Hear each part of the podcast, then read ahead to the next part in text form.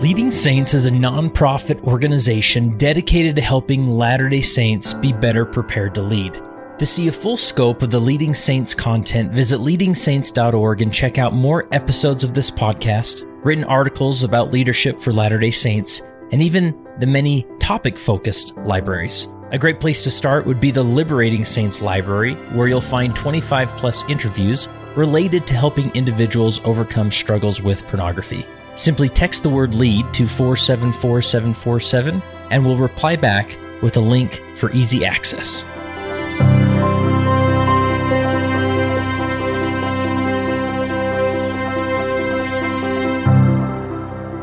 I always enjoy interviewing emeritus general authorities or released general officers of the church.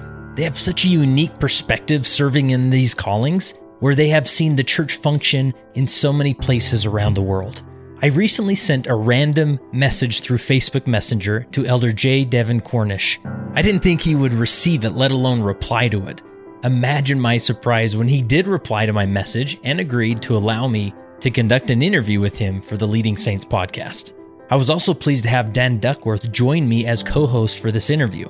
Dan is a former guest of the podcast and a member of the Leading Saints Board of Directors. Now, a little background on Elder Cornish. Elder J. Devin Cornish is an emeritus member of the First Quorum of the 70. He was sustained as a General Authority 70 on April 2, 2011, and granted emeritus status on October 2, 2021. A newborn intensive care physician, he was a professor, chairman, and later vice chairman of the Department of Pediatrics at Emory University School of Medicine. He was also president and chief executive officer of the Pediatric Practice Plan at Emory Healthcare. In the church, Elder Cornish has served in numerous callings, including full time missionary in the Guatemala El Salvador Mission, bishop, stake president, Area 70, and president of the Dominican Republic Santiago Mission from 2003 to 2006. During his tenure as a general authority, Elder Cornish served as a counselor and as president of the Caribbean area, headquartered in the Dominican Republic, as a counselor in the North American Southwest Area Presidency, and as an assistant executive director of the Church History Department and of the Correlation Department, among other assignments at church headquarters. Elder Cornish and his wife Elaine are the parents of six children and 32 grandchildren. Elaine Cornish passed away from cancer in June of 2019. Elder Cornish married Roseanne Brown in May of 2021, and they live in Salt Lake City, Utah.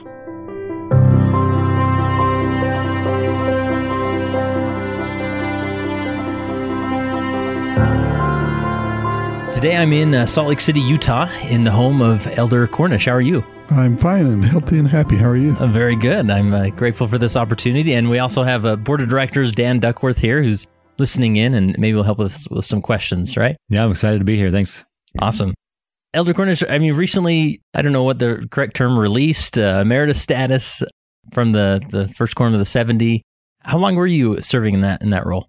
Well, I was in Area 70 twice, actually, beginning in 1999, and then was called as General Authority in 2011, hmm. released in 2021. Wow. And as those calls come, it's just, you know, that, uh, you know, I mean, that's just what you're going to do until you're 70, generally speaking, right? The 70 serve as 70 till they're 70. Nice. Nice. And well, maybe just give us a little bit of your background as far as early upbringing uh, and uh, then maybe what led to your first leadership role that you can remember. Well, uh, born in Salt Lake City, just near the Rose Park area. Lived there till I was 10. We decided to move to Farmington then because they ran I 15 through our kitchen. Oh my goodness. um, I was called as a Deacons Quorum president when I was 12 or 13 and grew up in Georgia from age 13 when we moved from Farmington and had many leadership opportunities in the church because in the mission field in those days, there weren't all that many members, and so everyone contributed in one way or another and had experiences like everyone else, I think, serving in the church and speaking in meetings, the kind of wonderful leadership training that's intrinsic to Latter day Saint experiences. I served a mission in Guatemala and El Salvador and had opportunities there. I've had a number of opportunities in medicine to be in leadership positions. I was a newborn intensive care physician, but spent my entire career in medical schools. And so had some administrative and leadership responsibilities there. I was ultimately the chairman of the Department of Pediatrics at Emory University School of Medicine in Atlanta and the president and chief executive officer of the medical practice plan, which was a fairly large multi million dollar pediatric practice. Have served in the church in most every leadership position there is that a guy can serve in. I've never been a Relief Society president, but I've served in. I was a bishop three times and a stake president in Area 70 twice and a mission president and general authority. So mm-hmm. I have sat across the desk and in the living rooms with many, many wonderful people trying to encourage them as they strive to live with the challenges of life and follow Christ. Yeah. And you've uh, prepared some awesome uh, points that we'll we'll get into as far as uh, various leadership principles or points that, as you with hindsight look back and see that was maybe most helpful for you. I'm curious, was it the first time uh, called as bishop? Was that maybe the first heavy, heavy leadership calling that you experienced in the church? No, I think the first heavy responsibility was as an elders quorum president in inner city Baltimore. Oh wow! During medical school, that was a learning experience. 152 families in the inner city. Nice. How would you describe that general that experience? Well, that was an introduction to several key principles, like the fact that if you are concerned with the church, you're complaining about the church, you need to realize that you are the church. Mm. And that if you're hoping for someone to solve some problem in the church, get a mirror because the person who is likely to need to solve the problem is probably you. Yeah. Yeah.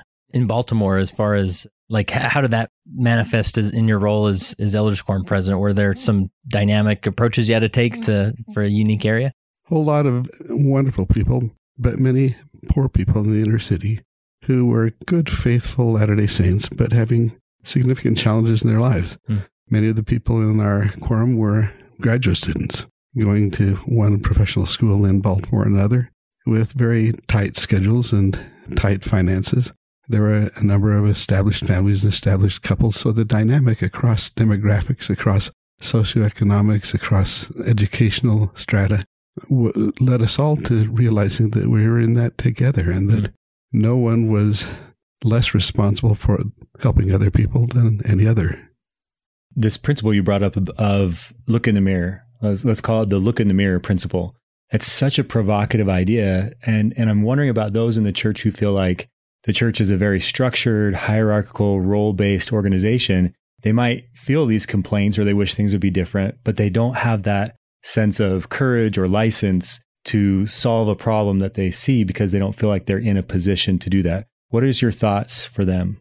There are two principles that I think help a lot. The first is that problems have an origin, they have roots, hmm. and they grow up and manifest themselves ultimately as good or bad fruit. But batting at the leaves of problems, or even liking or not liking the fruit, rarely makes anything different. You have to get to the roots. Hmm. Most problems are solved closest to their roots by the people in the problems. When I was serving in the Caribbean Area Presidency out of Santo Domingo in the Dominican Republic, we worked and worked to develop an area plan under the direction of the 12 and the presidents of the 70. Our original plan was 52 pages long. Oh, wow. They encouraged us to get it down to a few pages. Ultimately, we got it down to two words. The Caribbean Area Plan was responsible and converted. In that order. It turns out that whatever someone is wrestling with, until they accept that they are responsible for their financial, their health, their emotional, their relationship, their spiritual well being, no one else can help them very much. The second principle is that we really came to earth fundamentally to be changed in our natures so we could go home to live with God and belong there because we're like Him mm. and like Jesus Christ. But you can't become converted until you're first responsible. You have to first say, I am responsible for my conversion. When a person is converted and has learned to be responsible, they bless other people and they become stable and happy themselves. But unless you're responsible and converted, you're not much help to others, and you're not easy for others to help. What I think I hear you saying there is oftentimes when we complain about the way things are, we're looking to the church to change. And it's you, you're kind of saying, first look at yourself. There are things you can do to take responsibility for your experience, whether it's in the church or in life, with your finances, with your health, with your spirituality. There are things you can do to own your own experience and become converted. And then the other issues that you might have had, they might actually not become or be issues anymore at that point. You know, the gospel is so simple. It's really just two things. The Savior already worked out the immortality part of God's purposes. The eternal life part has really only two key components for me to be changed in my heart, sanctified, for me to be sealed in my generations, sanctified and sealed. That's the whole gospel. Well, there actually is a third part to help other people become sanctified Hmm. and sealed. Yeah, do the same process. That's all there is.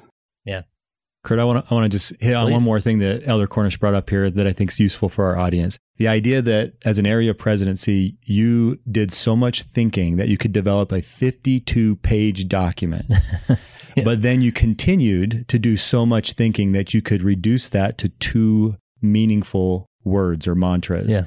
I think that's an incredible lesson in and of itself. Yeah. You know, this is the famous quote from the American jurist Oliver Wendell Holmes, who is reported to have said that he would give nothing for the simplicity on this side of complexity, but that he would give his life for the simplicity on the other side of complexity. Yeah, I love that. that's powerful. And was that a, the typical process with the different area plans you were involved in? They're just they sort of started really bloated, and then you had to uh, you know skim them down. Well, part of it depended on what they wanted, you know, Oh, how many financial plans and how many building projects and how many Oh yeah, yeah, specific demographic statistics did they want. Yeah. But they came to ask for those in a different format. Yeah. And ask for the area plan to be something for the members. Yeah. So the format changed. And I'm curious, not to, I, mean, I tend to go on these tangents, but I remember, uh, you know, being in a stake presidency and being handed this area plan, right, at a coordinating council and sort of this feeling of like, all right, like here it is, but I didn't witness the development of it. And so it's sort of hard to maybe digest it in the moment or sit with it. What general advice would you give when it comes to area plans for leaders in, in specific areas? And let's not talk just about area plans, but about plans for stakes and wards, Yeah. quorums and classes and families and businesses and mega corporations and international operations. Yeah. The process is the same. The question is, what is your purpose? What is your process? Who are your people? And what are your fundamental principles? If you're clear about what your process, your purposes are, if you're clear about what processes are appropriate, you know who the people are. You must know your people. Yeah. And then you apply the principles in consistent, credible, defensible ways. Add a little creativity, a little prayer, a whole lot of counseling together. You're likely to succeed. Yeah, Yeah, that's really helpful. I'm curious, you know, not a lot of people give the opportunity to serve as bishop once, and, and you had the opportunity to serve three times. I assume with a lot of your traveling with medical school and medical practice and whatnot, that was just the nature of of uh, your experience. But what what have you learned about that role as bishop, being in that role three times? Well, there's some fundamental principles about leadership that may be useful to mention. Love it. I'm going to name six, and we can talk about them in any order or not at all. But I think that there are six key principles that have stood out to me. And that goes not only for leadership in the church, but my leadership in a corporate setting, in an academic setting. Mm-hmm. The first principle is keep the wheels on and the trains running, Hmm. particularly when you become a new leader. The second principle is don't do dumb things. I love it. The third principle is it's not about you. The fourth principle is take care of your people.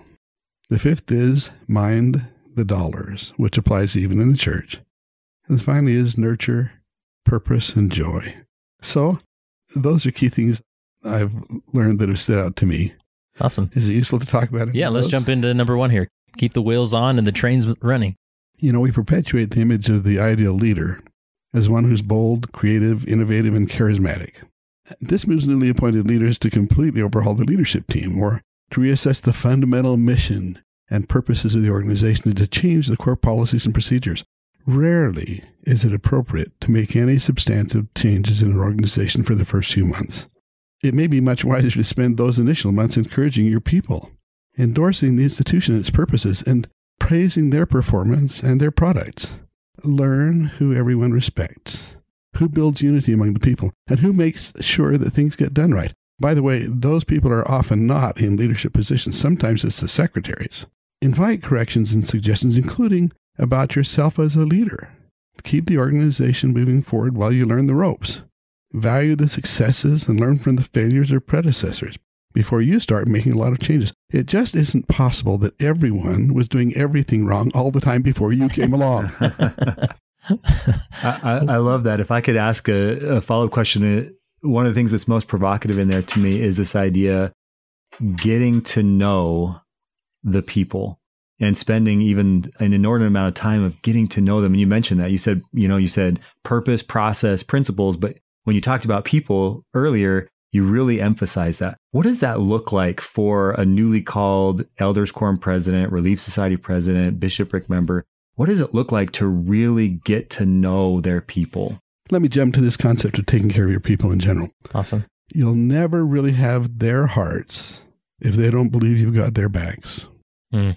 So know your people, learn and remember their names, and as much about them as you can as quickly as you can.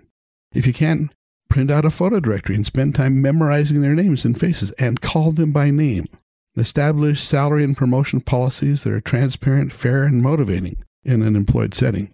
And then try to find ways to help everyone meet their targets. If each of your employees is succeeding individually, they'll see to it that your enterprise succeeds collectively. This is especially true in the church, where it's not an employed setting. But it's not enough for a person to accept a calling. The organization head who supports them and the bishop himself should watch carefully to make sure that all the needed support is provided so the person thrives in the calling and enjoys it. If each person who serves finds joy and fulfillment in their service, the ward will run well. Turnover in callings will be minimal. There'll be a feeling of shared purpose and progress among the members. This is especially important for the less active, the needy, and those with challenges in their lives, and those who feel excluded. They have to be closely ministered to and nurtured. Now, the problem is that when you stand up and talk in sacrament meeting, you're talking to the people who came to sacrament meeting. Yeah, right. so we preach how to improve yourself to the people who need least to improve themselves. Mm. It's not just that we preach to the choir, we almost only preach to the choir. Mm. A great key to doing though that though is that it needs to be done in such a way that it doesn't consume the bishop. If that attentive ministering is done at the levels closest to the person, meaning their family members, their ministering brothers and sisters, and organization leaders, many more people get involved and blessed, and a feeling of love and unity will permeate the ward. Everyone will feel like they matter because they see that everybody else matters too. Hmm. It's been wisely said that the key to the 99 is the one. When the people in the ward invest their energy and love in the people who most commonly get sidelined, who are feeling like they're on the outside looking in, it doesn't just strengthen those sidelined people, it strengthens everybody else. Because when they see how much you care about those outliers, they say, oh, the bishop must care about me too. Yeah. Yeah. No, that's really helpful. And and I just a few weeks ago I had a, a brand new bishop reach out to me and he was just I think as a brand new called bishop, you're just looking to everybody for any advice as, as you step into this role. And, you know, that's sort of where I, I went with the advice is if you can help each individual in your ward have a personal interaction with their bishop as soon as possible so they feel like hey he knows me like he knows my name he's talked with me that can go a long way and especially in the context i love that that emphasis on on inactives, you know, and reaching out to them. And uh, was there any any tactic or approach that you use to reach out to inactives? Was it simply being intentional about visits, or what else? Well, that's a really insightful and, and informed question. You obviously have been around the block a few times. this is under the principle that I called "It's not about you." Okay. It's hard to be a loyal follower of a bishop or any leader if you can't respect and trust them. And it's hard to trust someone who's primarily in it for his own glory. You have to be sufficiently expert in the business or knowledgeable about the organization and so deeply committed to its purpose and so genuinely, transparently altruistic, you really do care about other people, that the people dare to risk their livelihoods in an employment setting and their careers, or in the church risk their faith on following your leadership. If you aren't transparently and genuinely concerned about other people, it really doesn't matter what else you do right. They're just holding their breath till you're released. That is, if I if I might ask a follow up question there, that is such a, a, compelling phrase, genuinely and transparently altruistic. So I, I get the principle of it's not about you, right? It's about them, and so that's the altruistic part of it. And of course, it's got to be real. It's got to be genuine. But tell us more about what you mean by that word transparently altruistic. I've come to conclude that in settings of leadership, where your goal is to improve the people and the organization, the real approach comes down to two things. The only credible motivation is love, Hmm. real love. And the only effective method is ministering. We think of ministering in the church as a program. It isn't. It's the gospel. Yeah. When you ask, what is the gospel of Christ? And look at his life, it's ministering. You know, in leadership application, the message is be slow to take credit. Never do things just to get credit, not ever. If you find you're doing something so someone will see you do it, I intentionally don't do that, even Hmm. if it kind of needs to be done Yeah, yeah. clarify early on that in any discussion or negotiation, it does not matter who is right. It only matters that we do right. I've used that phrase in the corporate setting countless times. Yeah. And then you find that sometimes the right and moral thing to do is not what seems to be best to do for the business, but do it anyway. And do it always, and do it so predictably that your leaders will know that they're always safe if they choose the moral high ground then on the long run, whether your efforts succeed or fail, all of you will be able to feel good about your efforts and feel comfortable in your own skins. The Savior said, What shall it profit a man if he gain the whole world and lose his own soul? You can do that in business, but you can do it in a ward too. If the elders quorum president is just out to be seen so that they'll call him into the bishopric, Hmm. no one's going to trust and believe him. And they shouldn't. I once worked closely, closely with a leader of a large organization who'd graduated from the best schools and was talented, articulate, and impressive. But it was pretty clear to a lot of people that his prominence and success were what mattered to him most. Whenever there was an event or an interview, he was up front and center stage. In the end, things went badly, and he was allowed to seek a position elsewhere, we'll say. his leadership tenure was pretty much a sad and painful time for all of us.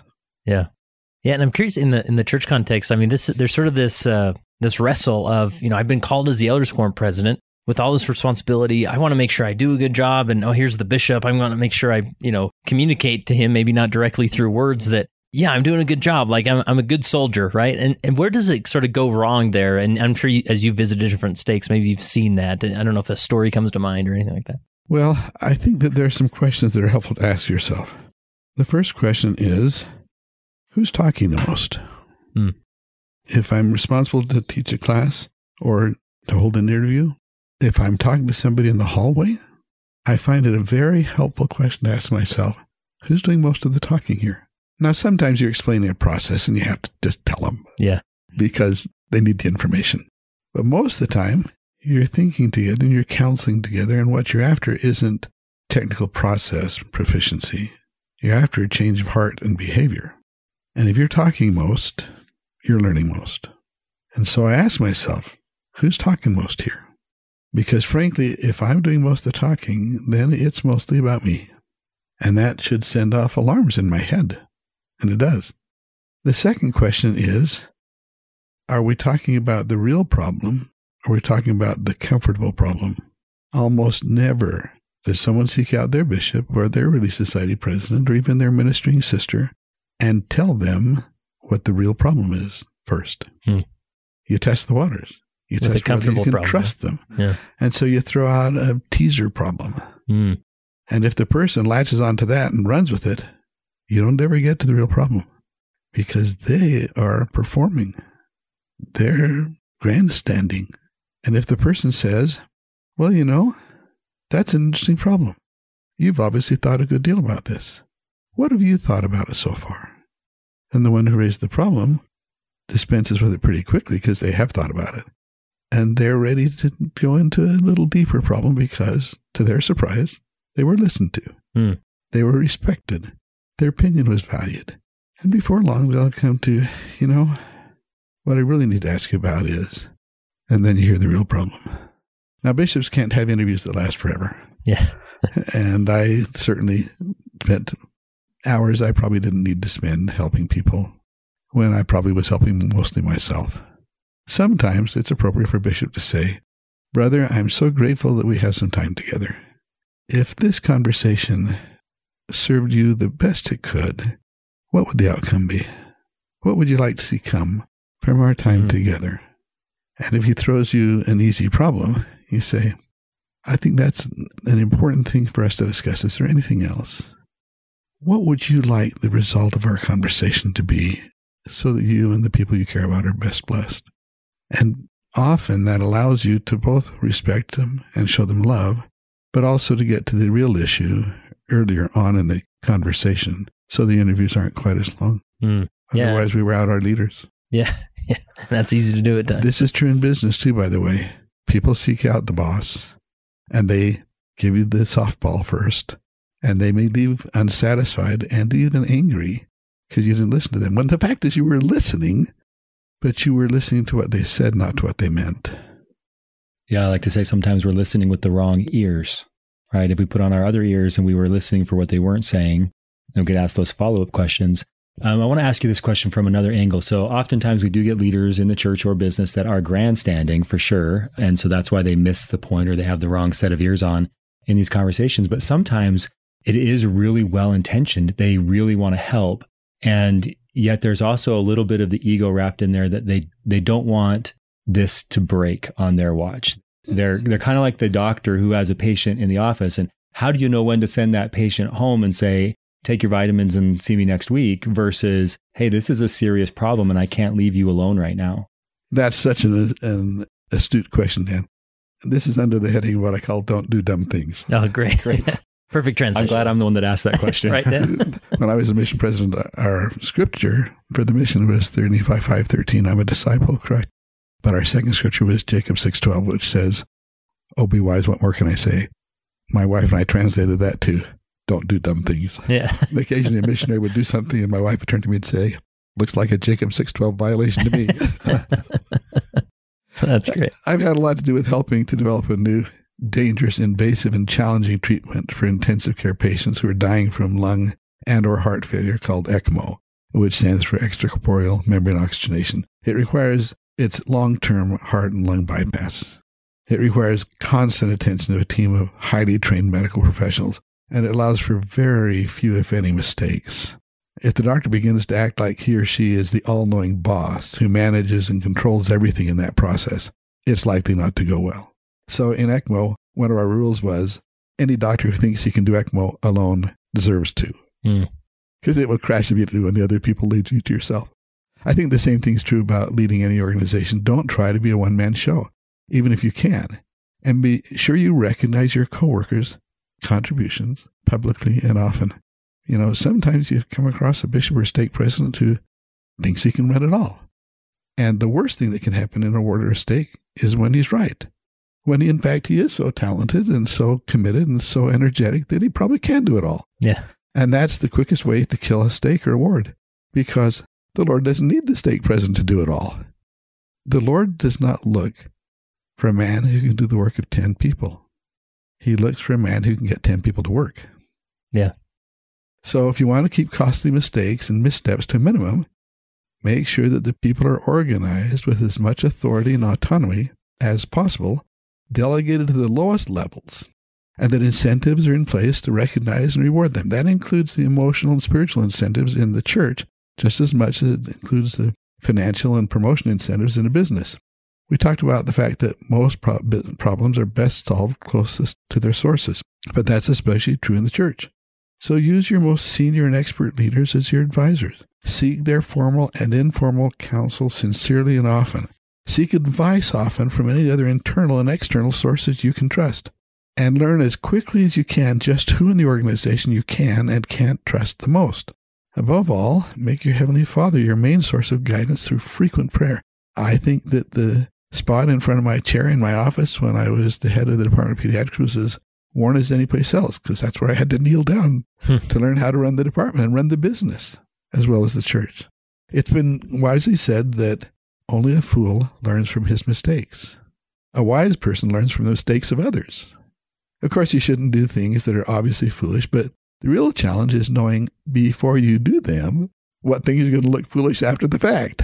There are times when you have to take some risks, but if you're the only one who thinks a particular risky decision is a good idea, don't do it. Mm. So, one of the great secrets to not doing dumb things is to not go it alone, to recognize that you have limited insights and information, and to lean heavily and sincerely on the counsel of others.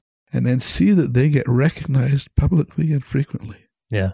And I, I, appreciate that because what my mind went to is sometimes we get so petrified by this mm-hmm. idea of I don't want to do, do anything dumb that we then limit our innovation or seek deeper inspiration or revelation about thinking outside the box for our specific area. And, and so we just sort of shrink and try and stay in the lines. But I love this advice of, you know, just making sure as you counsel about it, are you the only, you know, rogue guy that's that wants to go for this idea? And that's the, the beauty of counsels, right? Any other advice to help stimulate innovation while also not doing anything dumb? You know, we had a storm here a few days ago. We're at a higher elevation and it dumped lots of ice and snow on our very steep driveway. Hmm. It's My, a very steep driveway. yeah. My wife said, put on your Yaktrax. The Yaktrax are a kind of an elastic web with wire run around the strands that goes over the sole of your shoes. It works amazingly well. It's not an ad for the company, but there are a lot of brands that do the same thing. Yeah. They're cleats that don't ruin your floor in the house, though that's not what they're intended for, but really give you traction out on the ice and snow. Now think about it. How much did it cost to produce those? How much graduate school did it take to invent those? That when somebody sat down in a corporate boardroom and said, Boss, I've got this incredible idea, and they brought it out, showed the prototype to people, I expect that everyone sitting around that table looked at that prototype and said, slapped their foreheads and said, Why didn't I think of that? what a great idea. Yeah.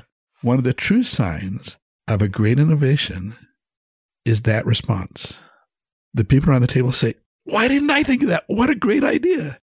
When you're innovating, when you're in need, in need of real progress, breakthroughs, find solutions that have that response. When you find solutions to which the response is, uh, yeah, that really sounds like a good idea, boss. You're in trouble. yeah. That's really helpful. Dan, did you have something? Yeah. So I think on this um, idea, you know, don't don't do dumb things, right? Jacob four six. I think that a lot of times our bishops are really worried that the stake president will think they've done a dumb thing, and then in turn, the stake presidents are really worried that the area president will think they've done a dumb thing, and so they become much more conservative or risk averse in how they approach things, which leads them to really struggle with this idea of delegation and empowerment that you just talked about. So I found it fascinating that you talked about find out who you can trust and who you can't trust, which my question for you is what if you discover as a bishop or any president that your first counselor isn't somebody you can really trust with certain assignments or responsibilities? What do you do in that case? That's such an insightful question. Well, release him, right? No, you don't. because one of the most important things any leader does is train other leaders. What you do is you treat him the way the Savior treated his apostles. Isn't it fascinating to look at the 12 people the Savior called? He, he called had, Judas. He had a few he couldn't trust, at least at the time. Yeah. Well, more precisely, he had a motley crew of diverse people with strikingly different backgrounds. Matthew, the extremely well educated publican, one of the most despised people in the entire society, who wrote the gospel that has the depth of Old Testament and scriptural references that could persuade the Jews that doctrinally Christ met all the prophecies, mm. fulfilled all of the requirements. But Matthew was not the person to lead the church. Peter, the impetuous fisherman, who knew the people, who knew the society, who understood how they thought and how they made their livings, had the depth of conversion and the power of personality to make things happen. So you treat your first counselor by saying to yourself honestly, what things does he really do well? What strengths do I need to lean on? And in what areas does he need counsel and maybe a little correction and some encouragement? But the Savior leads by leaning on our strengths and helping us with our weaknesses. If the Lord only leaned on the people he could fully trust, none of us would be in the church. Yeah, that's for sure. Yeah. So count on people's strengths and help them to strengthen their weaknesses. Yeah.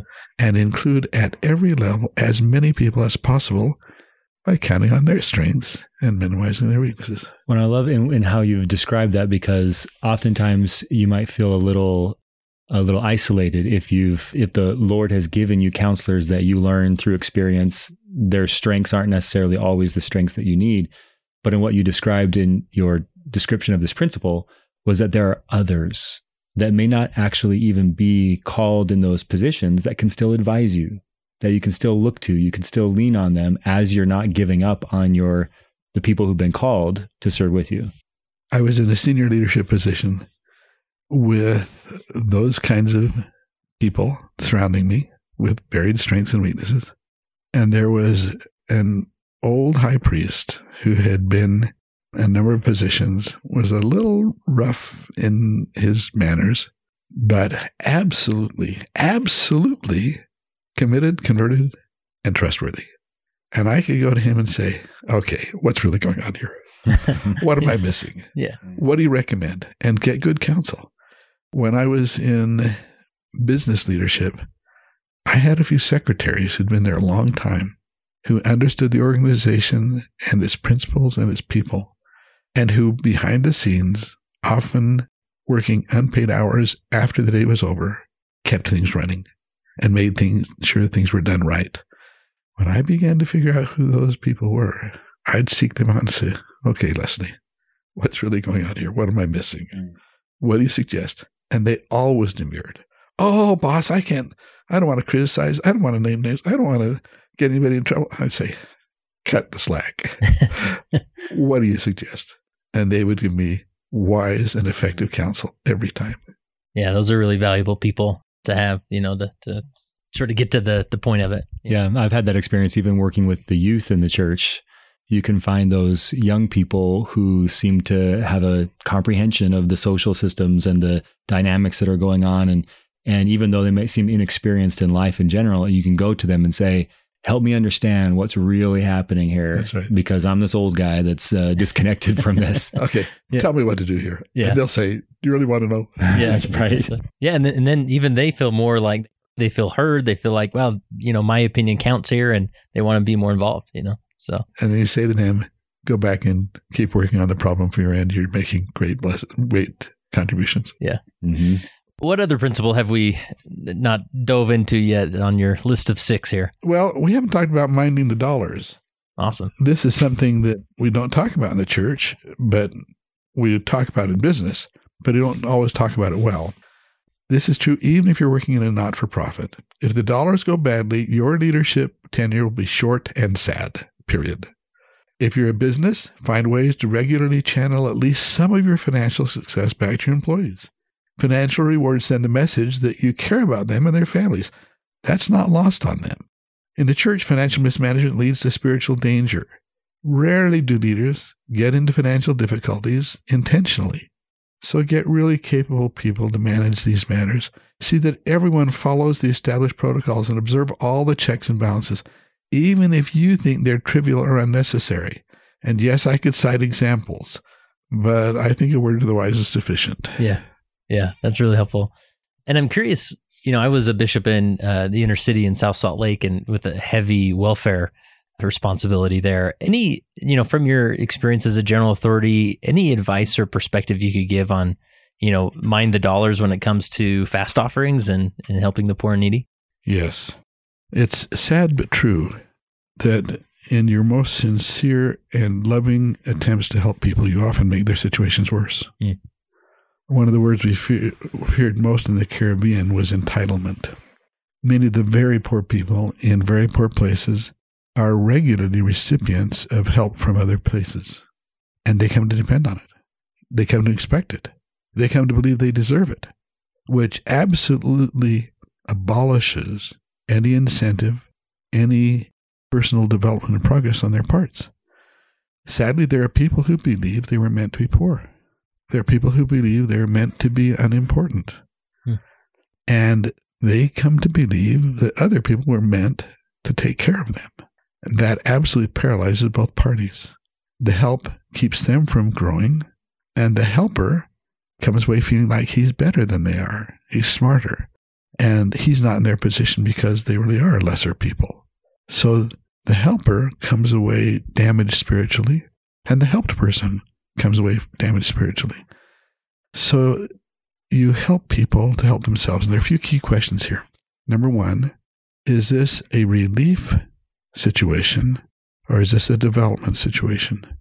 You know, I'm from the South where we just expect between June and December to carve out a few weekends where we'll get in our SUVs with our friends and our chainsaws and go help get trees out of people's roofs after they've been hit by hurricanes. Hmm.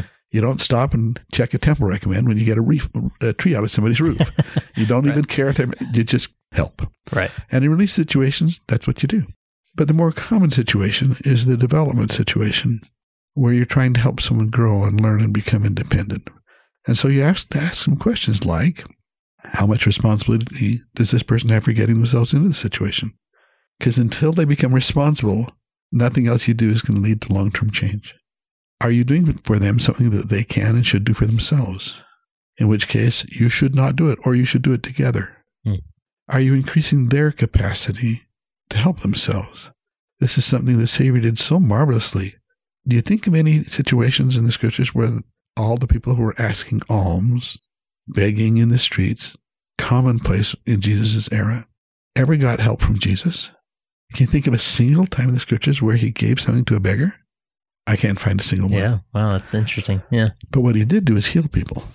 Because often the people who were begging in the streets were lame or blind or otherwise disabled. And he healed them so that he could increase their capacity to care for themselves. Now, the Lord doesn't generally give us the gift of healing people so that their problems go away. But most of the time, that would not heal them, it would only make them healthy. Yeah. The healing is a fundamental self esteem, courage, and capacity issue. We can deal with those. If we follow the Savior's example about how to help the poor, we will find that most of the time what we're doing is helping them to help themselves. And, and I love that concept. You're really enabling them in a positive way by and, right. and sitting with that question. How do I enable this person to actually heal what they're dealing with to some extent? Yeah. Right. Yeah. Be careful about the Secret Santa.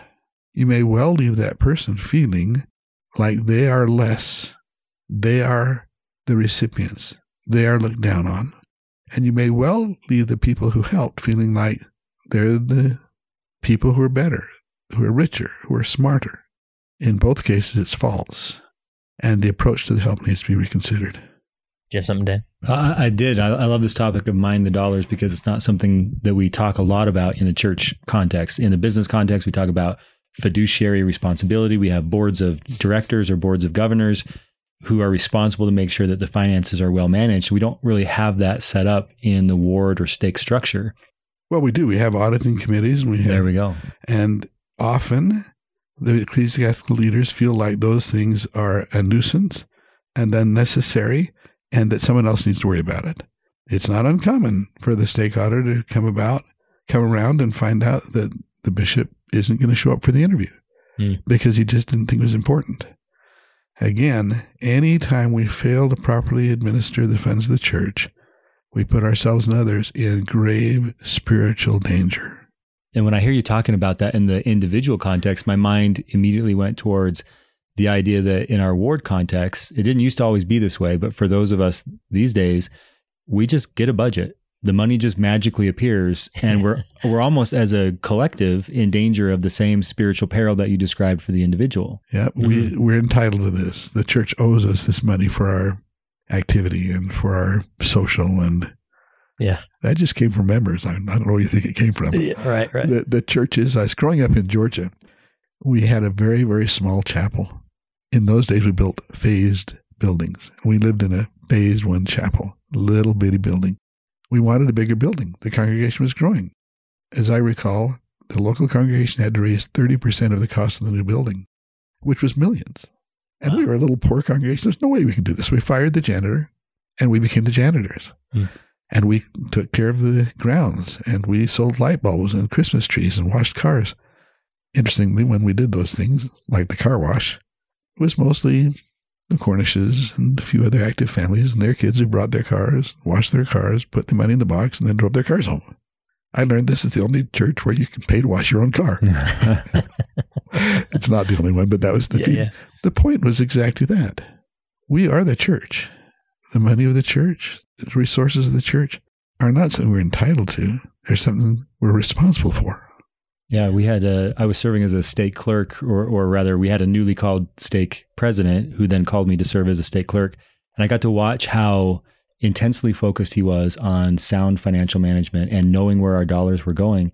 And I don't know if he ever said this to me, but I sort of developed the perspective that he wants to do really great things with this money. And so he's being very careful about not wasting it on things that don't need to be, that aren't even value added, including sometimes, in some cases, welfare experiences where the money is just kind of funneling out the window here because he's saying we want to we want to use the money we've been blessed with to create really meaningful experiences for our members. Yeah, to build people, not just to maintain traditions. Yeah. Mm, yeah. yeah. and the traditions is often that that gravitational force that you're pushing against, right? Because yeah. this is how we've always done it, this and you got to give us that activity because it's got decades of tradition, right? That's right. Yeah, and uh, that's helpful. Did you go with the final one here? The final point that I thought would be useful to share is nurture purpose and joy. Even people who are well remunerated will eventually begin to look for other opportunities if they don't find deep seated meaning and joy in what they're doing. Conversely, people remain wholeheartedly engaged in a cause that means a lot to them, even if their salaries are low compared to the market, to a certain limit, of course. If you want your people to be intensely loyal and radiantly happy, nurture frequently that sense of purpose in your shared cause and help all your people find joy in its, pursuit. In our Latter day Saint culture, we're very familiar with this concept from the dedicated service we render in our local callings, especially from the service and sacrifices given by our full time missionaries and general authorities and officers. But similarly, I spent virtually my whole professional career being underpaid and working with many highly qualified medical school physicians who were also underpaid mm. compared to the doctors in the community. We often worked long hours in difficult circumstances and gave our whole hearts to what we were doing because we loved it and we believed in it. I spent a good deal of my time working at Grady Memorial Hospital, deep in the ghetto environment of inner city Atlanta. All the doctors who worked there were medical school faculty members, and all were underpaid for what they were doing compared to the market. Their patients were poor, often seriously ill, and sometimes not easy to work with. But the doctors came back shift after shift, year after year. They did it because their in their hearts they were missionaries serving a cause the cause of human kindness and compassion, and for the most part, they loved it. The meaning and value they found in that work couldn't be replaced by larger salaries. To the degree you can frame hard work onto a compelling cause, you'll win both the hearts and the backs of your people, and they'll thank you for the privilege. Yeah. That's really helpful. And, and really, that's at the core of leadership is nurturing that, that purpose and joy. Because everything else gets a lot easier when everybody's engaged in that purpose, right? There is no such thing as a job that's fun all the time. Hmm. There are days when every job is tedious and maybe even a little painful. but if what you're doing has meaning, if it eases someone's suffering, if it makes the world a better place, you'll find joy in going back to doing it even on the tedious and tiresome days. Yeah. Yeah. Sometimes the, the purpose is there, but leaders don't have the insight to identify it, to highlight it, and to make it the focus of why people come to work. That can be the difference between a great leader who gets great results and another leader in the same organization for whom nothing seems to go well. The first one focuses on purpose. The second one focuses on process. Yeah, I do a lot of uh, teaching and coaching in leadership, and we talk a lot about the difference between being a problem solver and being a purpose finder or a purpose creator. And that's kind of the key distinction. And I think a lot of times people who are, are in management responsibilities, whether that's at work or at church or even at home, they get so tied into the tasks, right? So you said your first principle is got to keep the trains running, right? And they let that become so much the focus that they themselves have lost sight that this is meaningful work. That instead they're deriving meaning from you know the execution of a program or keeping a tradition alive or something like that. Let me tell you a story. Love it. A three-year-old and a five-year-old fighting just outside the kitchen in earshot of mom for whom they're putting on this performance by the way who is busy in the kitchen. Now if i walk in that scene i will figure out who did what to whom whose fault it is who started it and who needs to get punished my wife would turn to the kids after they'd about done enough and say, Who wants to make brownies? Of course they want to make brownies. They immediately get engaged in that and have a wonderful time. And the truth is, neither one of them could remember in the least what they were fighting about in the first place, nor did they care. Because in truth, it didn't matter what they were fighting about. They were mostly fighting because they were bored Yeah. or Right. hungry Yeah. Right. or didn't get a good night's sleep or just didn't feel like they were being appreciated and respected and, and valued in the family the way they hoped they would be. Yeah. The truth is that every organization is loaded with problems that richly deserve not to be solved. They do not deserve our time or attention, and they don't deserve a solution. They deserve to be passed over by purpose. Okay, so let's take this to a, a organizational setting in the church. Let's say that a, a bishop has a young women's president and a group of parents who are at odds with each other, and the parents think she's doing it wrong, and and she's wrestling with them for control of the program, and they're kind of going back and forth over weeks and months. What's the brownie equivalent of of stepping into that situation, whether you're the bishop or not? It's just an example. Like, what what's the brownie solution there? It's a great, great example because the question that's eating up the goodwill is process. You aren't doing this right. You aren't doing, this the way we've always done it. You're not doing this the way we think we should do it. If you can get back to purpose and say, what's best for these kids? What do we want them to become? What kinds of experiences will help them to become that way? That allows everybody to let go of the process questions and get back to the purpose question. And it isn't even which activity should we pursue. It's what development, what kinds of beings we want these young people to become. Almost never in life is the process the purpose. The purpose is about becoming like the Savior so we can go home to God and stay there because we belong there. And if we say it to the parents, we recognize there's been some disagreement about how we've been doing things. And we expect that there is much of wisdom and love involved in those disagreements because you want your children to grow up to be the kinds of people who are even better than we are. What kinds of understandings, what kinds of insights and inspiration will they need to have to become those kinds of people? What kinds of growth and service and work experiences do you think will help them have those feelings and understandings? How can we build that into our curriculum and how can we engage them in that design process, but for that purpose? And that allows them to let go of all the other past processes, focus on the purpose, engage the youth, and do something that may be entirely different. Then you'd say, is this consistent with the, the handbook? And it almost always will be. Sometimes a little tweaking, but almost always will be. Yes, it's almost like I mean the phrase you used was this problem doesn't deserve to be solved. It doesn't deserve our time and our energy to solve it, right? So we don't have to get to the bottom of it. We don't have to assign blame. We can actually just redirect the conversation back to why we're all here, take us back to shared identity, shared purpose, shared values because we all want that. Whether you're the parents or the young women's leader, you all want the same thing, right? And so if you can just start making brownies with them, Yeah. eh, then all of a sudden it doesn't matter and then a little bit of trust as well that the gospel is true and the savior's atoning power is real and, and it can heal and when people reconnect to purpose they'll probably also want to reach out and apologize This is called the fine art of changing the subject. That's great. And, and there's sort of like this recalibration that's happening, right? And re-engaging people on the true purpose, you know, that you talked about. That what are we trying to do here? We're all on the same team rather than, well, I'm the bishop, so I get the, you know, final vote here and this is what we're doing and just be happy with it. But that recalibration is really important. Yeah, but it comes back to the importance of not who is right, but that we do right. That's really helpful.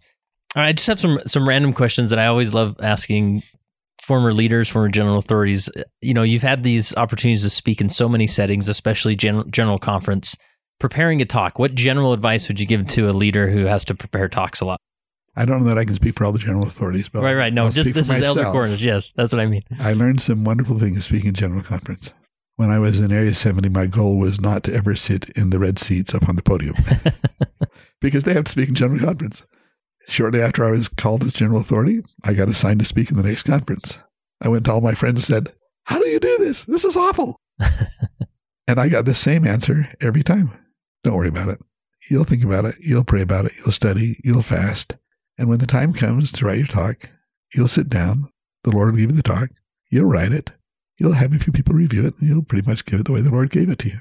But how do you stand up and give it without being more than a little nervous in front of, you know, 20,000 people sitting right in front of you and 16 million people listening, not to mention the critics of the church who are also listening for Yeah, every yeah. comma.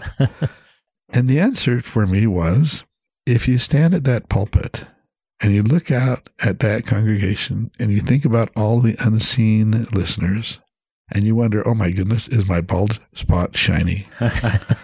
You know, did I get my teeth well flossed? You're dead Yeah. because it's all about you. If you look out there and say, the Lord has given me some experiences and some insights might be helpful to someone, how can I magnify this opportunity, be guided by the Lord in such a way that those people He intended for me to be blessed, to bless, will in fact be blessed? Then you're not nervous because it's not about you anymore. It doesn't matter about those other things.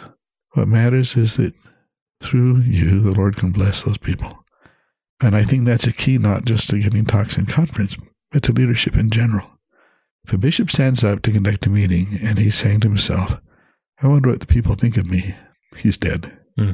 If he stands up and looks out at those people and says, Who does the Lord want me to bless today? How can I help those people out there? Are there specific people to whom I can minister, both in conducting this meeting and in the things he inspires me during the meeting to do for people after the meeting?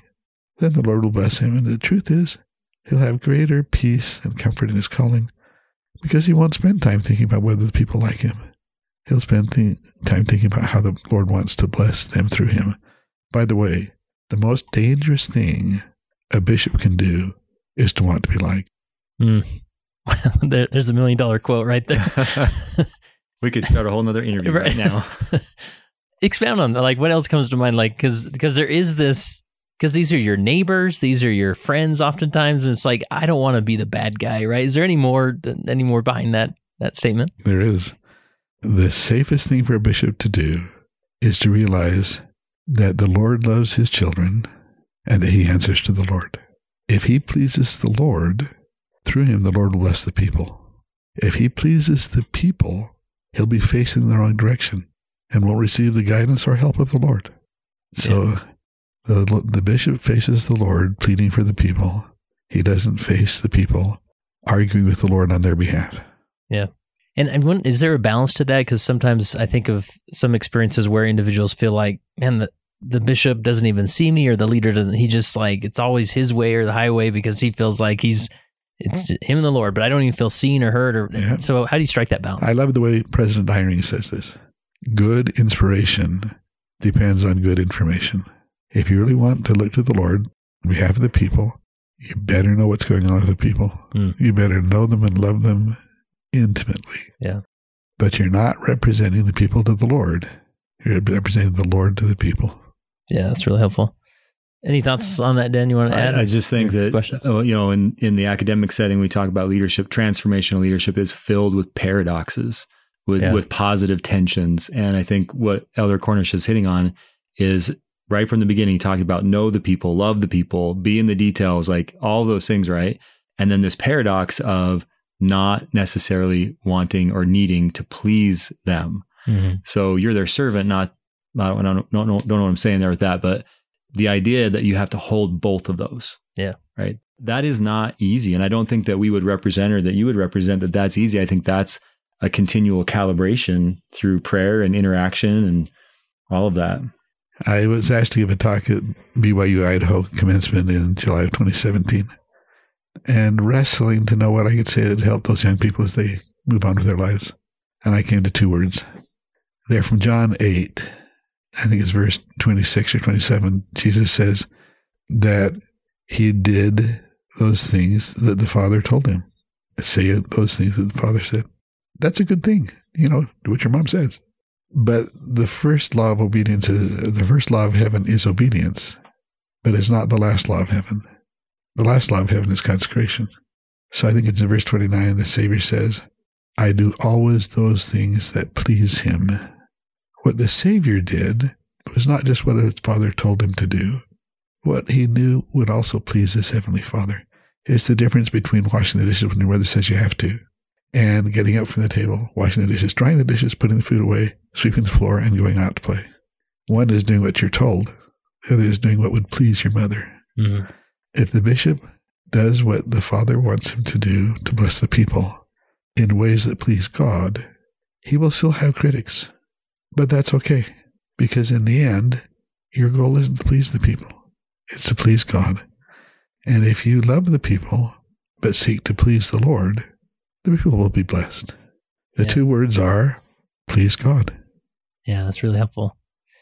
Going back to the the principle of you know it's not about you. Um, I'm curious with your experience going in going to so many stake conferences and whatnot.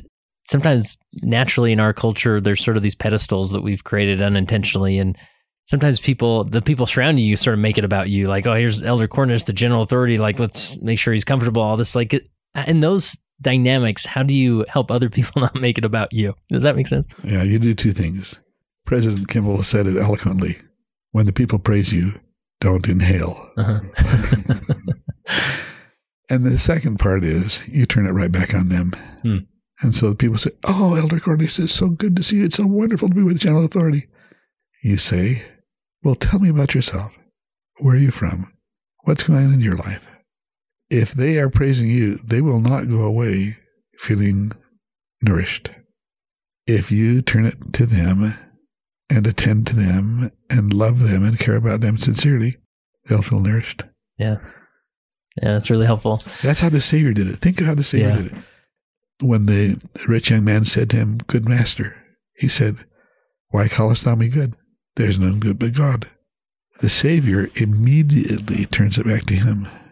And he doesn't allow him to talk about the Savior, about how good he is. Excellent example. Yeah. Awesome. Dan, any other questions in general, or do we do we cover uh, I've a lot? got here, lots. I've got lots here to take home and think about. Yeah, for sure. Really good. So I've got one more question for you, but I'm just curious. Now you're released, uh, what's next for for you, Elder Cornish? Well, I'm having a, a delightful experience. They've allowed me to teach a class at the University of Utah Institute, and that's been a blessing to me, and I've learned a lot from it. There are obviously some things that I need to do to manage a move and uh, a new marriage and the challenges of a big transition in life.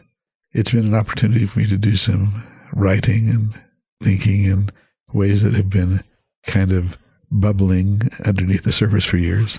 And uh, it's remarkable how much inspiration and instruction comes from trying to put thoughts onto paper. Elder Scott taught us a lot about that. Yeah. And I think I may have an opportunity to serve in a hospital as a Spanish medical translator. Oh, great. I speak fluent medicine and pretty good Spanish. So there are many service opportunities. Of course, one of the ones that I look forward to most and, and hope to spend a lot of time in is serving as a sealer in the temple when we have more opportunities to do that. In the Salt Lake Temple, is it? Uh, Well, you are- I'll probably be in the Bountiful Temple or Oh, one of the other temples because although the Salt Lake Temple is our temple, yeah, it'll be wild. it's not going to be available for some time. yeah, So I'll find sure. some nearby temple where they can use some help. awesome. Well- Service patrons and just workers. Well, this has been so insightful and inspiring for me personally. I know for the audience, and I hope you know even for your posterity someday they have this recording to, to go to to hear some of these simple uh, but profound uh, leadership principles. So, my last question for you, Elder Cornish, is reflecting back on all the various leadership opportunities that you've had, leading in, in such a Christ-like manner. How has how has leading helped you become a better follower of Jesus Christ?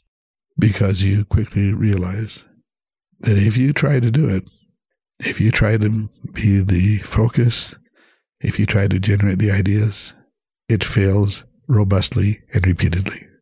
When you learn that there is no meaningful, lasting success except as the Lord guides you, you come to understand in an inescapable way your complete dependence on the Savior.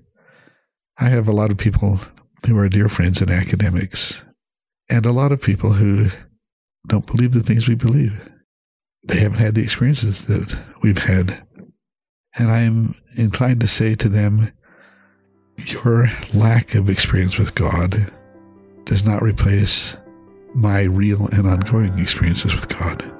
The lack of evidence is not evidence, but my very real, ongoing, personal, and detailed relationship with God through Christ is real and effective and undeniable. What I know, I know for sure. I know that in His mercy, when I am sufficiently humble and receptive, He guides me. And I know He loves and guides and blesses anybody who will let Him. And I know that for sure. Thanks for listening. Like I said at the beginning of the episode, make sure to visit leadingsaints.org to find similar content that will inspire you to be more prepared to lead. Simply text the word lead to 474747 and we'll send you a link to make it easy to get started. Also, would you mind sending this episode to another person who would find it insightful? Maybe in a text message or an email? It will definitely bless their life.